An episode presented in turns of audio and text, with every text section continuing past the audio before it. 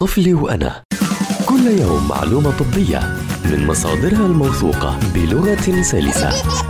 طفلي وأنا عبر أجيال مع أخصائية الأطفال وحديثي الولادة د.سما البرغوثي. أهلا وسهلا بمستمعي ومستمعات أجيال عبر منصاتها المختلفة.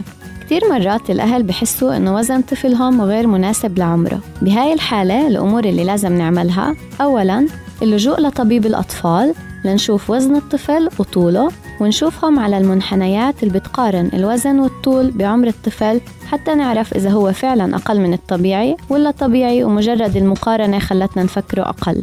بعد هيك إذا الوزن طبيعي مهم إنه الأهل يتطمنوا ويتوقفوا عن مقارنة الطفل بأي طفل تاني حتى لو كان أخوه التوأم.